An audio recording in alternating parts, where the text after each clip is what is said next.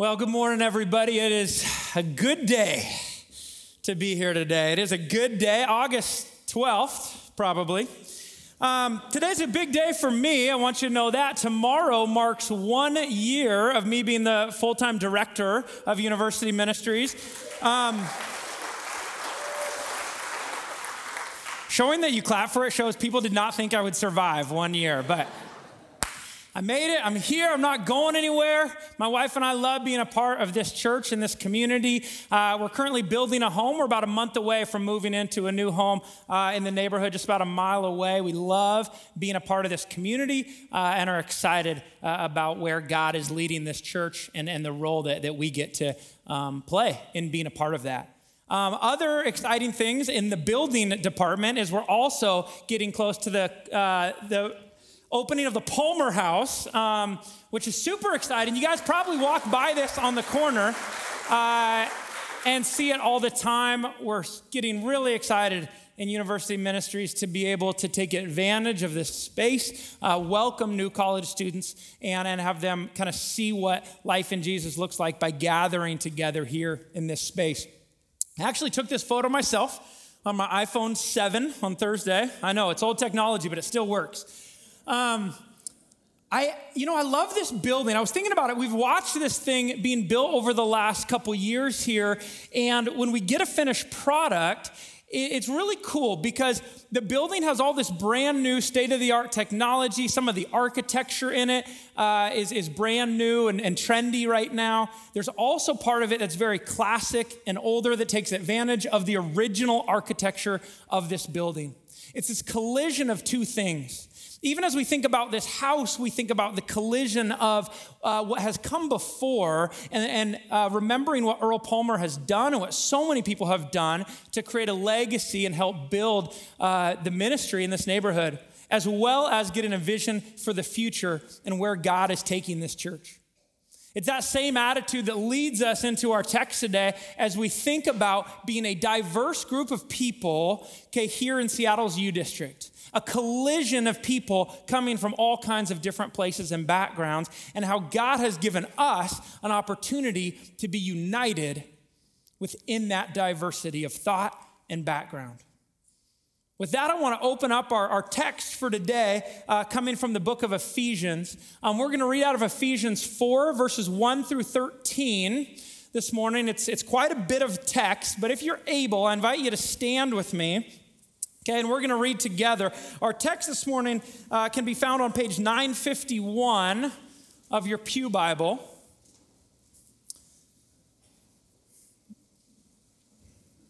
Uh, read with me if you want to, starting in chapter 4, verse 1. It says, I, therefore, the prisoner in the Lord, beg you to lead a life worthy of the calling to which you have been called with all humility and gentleness, with patience, bearing with one another in love, making every effort to maintain the unity of the Spirit in the bond of peace. There is one body and one Spirit, just as you were called to the one hope of your calling one Lord, one faith, one baptism, one God and Father of who is above all, through all, and in all. But each of us was given grace according to the measure of Christ's gift. Therefore, it is said, When he ascended on high, he made captivity itself a captive. He gave gifts to his people. When it says he ascended, what does it mean that he had also descended into the lower parts of the earth? He who descended, same one who ascended far above heavens, he might fill all things. The gifts he gave were that some would be apostles, some prophets, some evangelists, some pastors and teachers, to equip the saints for the work of ministry, for building up the body of Christ. Be the faith and of the knowledge of the Son of God to maturity, to the measure of the full stature of Christ. The word of the Lord. You can go ahead and take a seat. Lord Jesus, help us out this morning, God, as we dive into your word. Would you open up our eyes and ears, God, to the way that your spirit is moving right here in this room? We love you, Jesus, and pray this in your name. Amen. All right, let me ask you guys a question today. Who knows what this is? Okay, this is like an audience participation thing. I need a little more. Feel free to shout it out. What is this? Okay, no, it's not. I know you think that. Okay, I know you think it's a pillow because it looks like a pillow and it feels like a pillow and it smells like a pillow and everything about it would say that it is a pillow, but it is not. This is a throw pillow. Okay, it is much different than a pillow. And I, and I first discovered this about seven years ago. This month is not only my one year anniversary of being the director with you men, it's also my seven year anniversary of being married um, so that's kind of cool. Uh, yeah, we had one person clap for that. My wife Rachel is, is back there. You can talk to her later about all kinds of wonderful things. Anyways, um, seven years ago, I discovered what a throw pillow was. Okay, someone gave us for our wedding a $100 gift card to Pottery Barn, which sounded like so much fun and so much money until I went to Pottery Barn. And then I realized at Pottery Barn, you can only buy two things with a $100 gift card. One is a candle, okay, which we almost purchased. But the second was this throw pillow, marked right, right at $100, just what we had. And we thought, you know what? We don't have anything very nice. Let's buy a really nice pillow. So we take it home. A couple weeks later, I'm on the couch. I got the pillow under my head. I'm taking a great nap. It's, you know, crinkled up. The button's about to come off. My wife comes home and goes, What are you doing? That pillow is not for sleeping on. I said, What are you talking about? It is a pillow. It is soft. It is comfortable. It is for napping. She said, That's not a, that's a throw pillow. That is for looking at.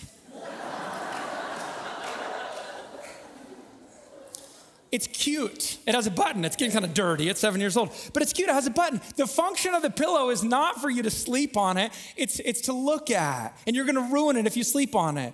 Um, now, in her defense, I did have it really mashed up into a weird shape under my head. Also, not to define gender roles, this could be anybody. But for some of us, like myself, that had no idea what a throw pillow was, I learned a valuable lesson at that point. That the function of this was much different than the function that I had originally thought. Okay, it doesn't seem like that big a deal. But sometimes when we misunderstand the function of something, people can get hurt, things can get hurt, and we don't necessarily live out to our fullest. That's the same attitude I want to take into our text today. Thank you. Protect that pillow, that's $100. That's the same attitude I want to take into our text today as we talk about this idea of gifting and the way that God has uniquely gifted each of us.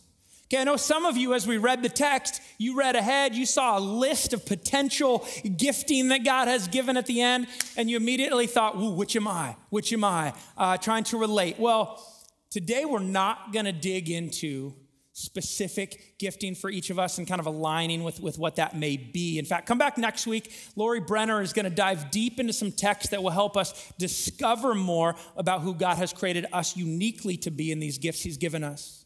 But today, before diving into that, I want to ask a different question. I want to ask why. Why has God chosen to give us gifting in our life? And what is the purpose? Of that gifting. And if we can understand what that purpose is, it helps us to more fully live out our own gifting in a community like this one. Make sense? That's what we're going to do today. That's where we're going. And we're going to dive back into the scripture in order to do it. So let's go ahead and put back up Ephesians 4, starting in verse 1. We're going to break down our text as we read through the beginning and the end section of it today. Starting in verse 1, uh, Paul says, I therefore, the prisoner in the Lord. Okay, this is really important at the start of Ephesians 4 to realize this. That, that Paul's saying, therefore, okay, what's coming before this? Well, it's three chapters, it's three full chapters in Ephesians that are all about finding our identity in Jesus. There, it's all good theology. It's understanding that the God that we serve is one of love and grace and mercy and, and, and who, who gives us an identity that we can have in Him before we do anything. Makes me nervous jumping right into Ephesians 4, talking about who we are and the gifting that God has put in us, with the temptation to think it's more about what we do than what about God has done in us. We need to start understanding that there's nothing we can do to make him love us more, that he loves us such an incredible amount before we ever do anything with our life. But yet, getting into Ephesians 4, we get to see that out of response to that love and that grace in our life, we now get to ask the question together how then, how should we live in response to what Jesus has done in our life? And that comes next. We keep reading. It says, I, the prisoner of the Lord, beg you to lead a life worthy of the calling into which you have been called. Now, this call is so much greater than a profession or a job that we may have, it's even bigger than the specific gifting we may have. That the calling for all of us is to be a part of this kingdom building to do something with our life, to give our life away to others, and, and, and be invited in by the creator of the universe to work alongside of him and co create, helping to be a part of the way that the kingdom is built right here in this neighborhood and around the world. That's our call for all of us. Okay? Um, how do we do that? Well, we keep reading with all humility and gentleness, with patience, bearing with one another in love, making every effort to maintain the unity of the Spirit in the bond of peace the very beginning, that says, how do we start doing that with, with humility? With humility is how we start to, to, to use the gifting and step into the calling that we have. And this is a really hard thing to do. Humility is something we want, but it's something that if we want, man, we need to be praying for it because it so goes against our nature. It pushes against two instincts that most of us have, probably all of us. One is, is, the temptation to think that, that our gifting is better than others or that we know more than others. I, I don't know what, what the situation is or multiple situations where you see this play out in your life. I know I notice it every time I get behind the wheel of my car. I start driving and something happens in me. I thought I was a good Christian, and then I just think I'm better than everybody on the road. Okay, and also, okay, I lived in California for five years. If there's this thing, in California, I feel like people use their horn as a communication tool. Okay, it's just meant to communicate with other people. But here in Seattle, I feel like if someone honks, everyone gets offended right away. And, and so, really, there's not much honking that happens here. And, well, that's a whole nother story. But um, I start to think of myself as better than other people. We, we look at different situations in our life where we think that the gifting God has given us puts us higher up than others. There's also what happens to a lot of us is that we compare ourselves to others and we see the great gifting that God has done in the work of others, and we think of ourselves as less. We start to think that God has, has not created me uniquely and with purpose because I look at what God has done in you and I get, I get jealous. I compare myself. Even in, even in a Christian world, I see this happen a lot in my life in small groups. Okay, you ever get put in a, you're ever in a small group, maybe six to eight people. At the end of the small group, they say, okay, uh, we're all gonna pray. Why doesn't everyone pray for the person on their right? Thinking, great, I'll just pray for the person on my right. Person before you starts praying, and they start praying the most poetic prayer you've ever heard. Okay, it is beautiful, it is lengthy. They are casting out demons, they are praying like a blessing over this person. They're remembering things about their childhood, and you're like, oh my gosh, this is the greatest prayer I've ever heard. I can't even remember the person's name that I'm about to pray for. And now I'm like, Lord, I pray for the great person on my right. Um, all of a sudden, we start to think, oh, wow, I'm not as, as Christian as that person, I'm not as good as that person. I need to be more like them. I feel bad for the person that I'm praying for. They're not going to receive this blessing today. And this comparison takes us away from our gifting. In fact, comparison is one of the first things that will take us out of our calling. Hmm. Man, it's hard not to play the comparison game. But when we learn that we have different gifts and that God gives us grace for whoever we are and wherever we are at, It means I don't have to compare myself to you or try to be me. It frees me up. Frees me up to be me. That's humility, not thinking more highly of ourselves, not thinking more lowly of ourselves. It's not thinking of ourselves and using our gifts to raise up other people, to serve other people, and build up others and build up the church. That's what takes us into verse 11. Okay, we're going to skip over the middle section of this text. We're going to jump right to 11 where it says, The gifts he gave were that some would be apostles, some prophets, some evangelists, some pastors and teachers to equip the saints for the work of ministry. Why? Building up the body of Christ until all of us come to the unity of the faith and of the knowledge of the Son of God, to maturity, to the measure of the full stature of Christ. What's the purpose? What's the purpose of the gifting that we've been given? Building up the church in unity so that others will know the fullness of Christ. How can people know the fullness of Christ if we are not united? Now, I know we're different people. I love the diversity of thought and background of people in this church. And we have an opportunity to be united within that diversity. See, this calling, this calling for all of us is to share hope in Jesus Christ. Okay, it's something that should unite us, but in the world we live in, we think that that should be played out in different ways. And because we have different ideas of, of how that should look, it can be something that easily divides us. We're divided on a lot of things socially, politically, economically.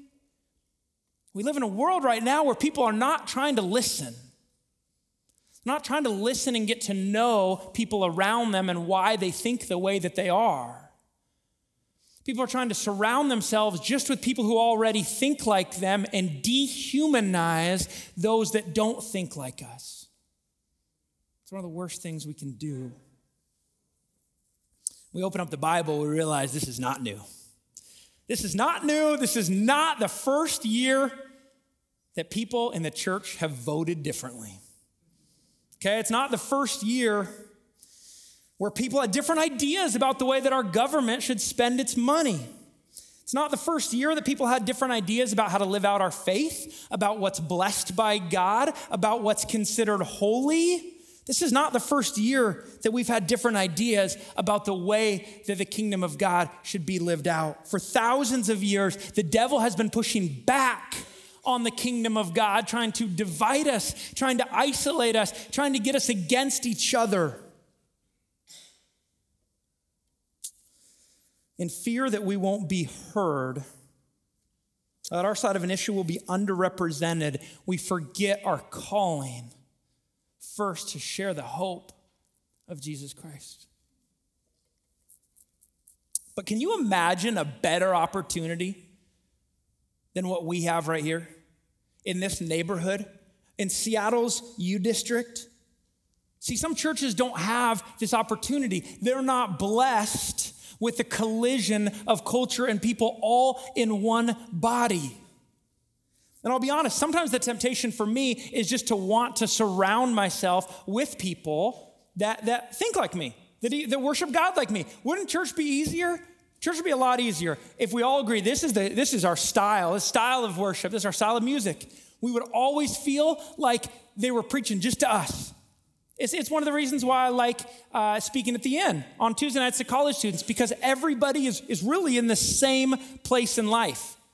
Everybody's in college going through relatively similar things. It's a little easier.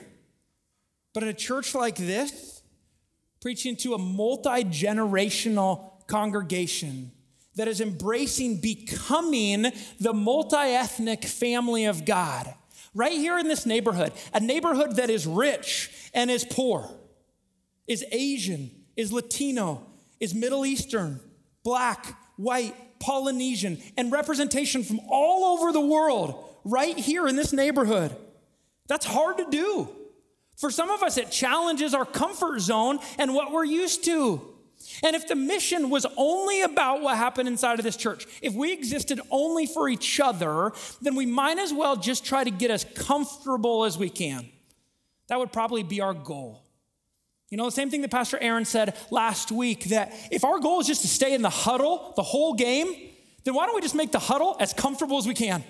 Man, I'm just gonna get people just like me that think just like me. That's the people I want in my huddle. It'll be really comfortable.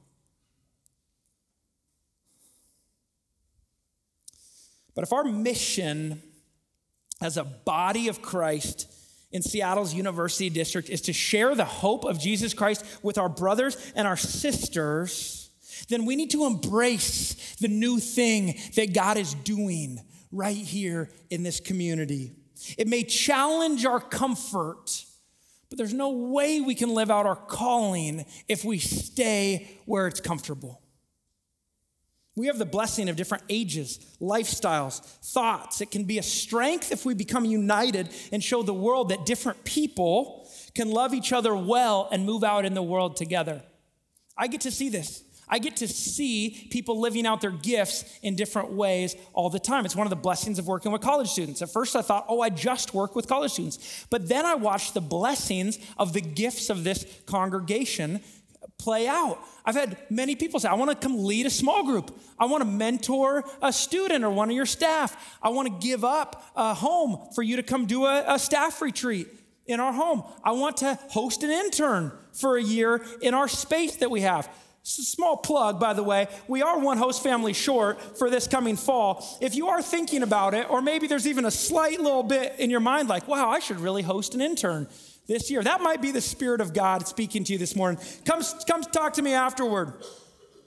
But I watch, I get to watch people be united in the different gifting and ability that they have here as a part of this congregation.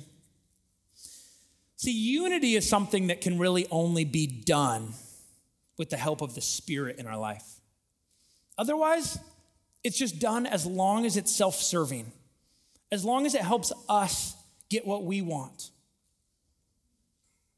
But with the Spirit of Jesus Christ, we have an opportunity to do something greater, to be greater together. We can actually be unified within the diversity that we have. We can be unified selflessly, humbling ourselves, and using our gifts to build up others and to build up the church. And it can be beautiful. Show you a great example, okay? Uh, a great example in this community is Camp Side by Side. Were any people here down at Camp Side by Side this last week? Oh, yes. Give it up for these people. Okay. Thank you guys. Thank you for serving. Okay, I was not there. I'm not trying to take credit like I was there. But last week at church, we got to see a video of JJ down at camp with 150 different volunteers that were serving at camp. 150 volunteers. That's how many people it takes to put on this week where kids with, with serious illness and their families get to experience the greatest week of their life. It takes a lot of people doing different things and playing their role. You had people up front on stage being funny and entertaining. You had buddies that came alongside the kids and worked one on one with the same kid all week long. You had a lot of people serving behind the scenes in the kitchen, doing dishes, preparing food, serving tables. You had people working in arts and crafts and, uh, and watching small kids so that families could be free to experience other things. Everybody played their role so beautifully within this large group of volunteers. But how easy is it? How easy is it whenever we have a specific role to look at what others are doing and go, man, I want to do that? Man, it's so easy. I'm, I'm, I'm hanging out in the kitchen, I'm serving in the kitchen, but you know what? I see the people up on stage. I want to do that. I want to I want to be funny. I want people to see me and think that I'm funny you know, or, or uh, you know, I'm helping in arts and crafts, but I, I see this other person that's a buddy for a kid and they're one on one with them all week. And, and I want that because I want that person at the end of the week to stand up and say that Mike made an impact in my life. That's what I want. It's so easy to take something that's so good and now use it for selfish motivation. And all it takes is us starting to look at our role and say it's going to be about me and it's more about me getting what I want, being comfortable or being glorified for this camp not to work. It takes 150 people selflessly serving to give these kids and their families the greatest week. It's something beautiful. That's the same type of opportunity we have right here in this community. This community is no different. It takes you and me selflessly identifying who has God made me to be. How can I give myself away for the building up of others and the building up of his kingdom? I might look different than you. I might think different than you. I might like different things. I might connect to God through a different way than you. That's our beauty. That's our diversity. Don't think that it's all about us, but also don't think that your gifting isn't needed here. I love the way that these last three verses are translated in the message version. I want to read them. Eugene Peterson translates verses 11 through 13 in this way. He says, He handed out gifts of apostle, prophet, evangelist, and pastor teacher to train Christ's followers in skilled servant work, working within Christ's body, the church, moving rhythmically together. What a beautiful picture it can be when we all bring whoever God has made us to this community to raise others up and be a part of building a community. That is our purpose. That's why we've been given gifts. That's the church I think we can be. Let me pray for us. Lord Jesus, God, I thank you for the way that you have created us uniquely in your image. That because we're different does not mean that we are not created with an identity in you, and that you have not done great, great things in us, given us the opportunity to live those out. God, would you help us to be united here in this neighborhood and move out into the world, loving others and serving you? We pray all this in your name. Amen.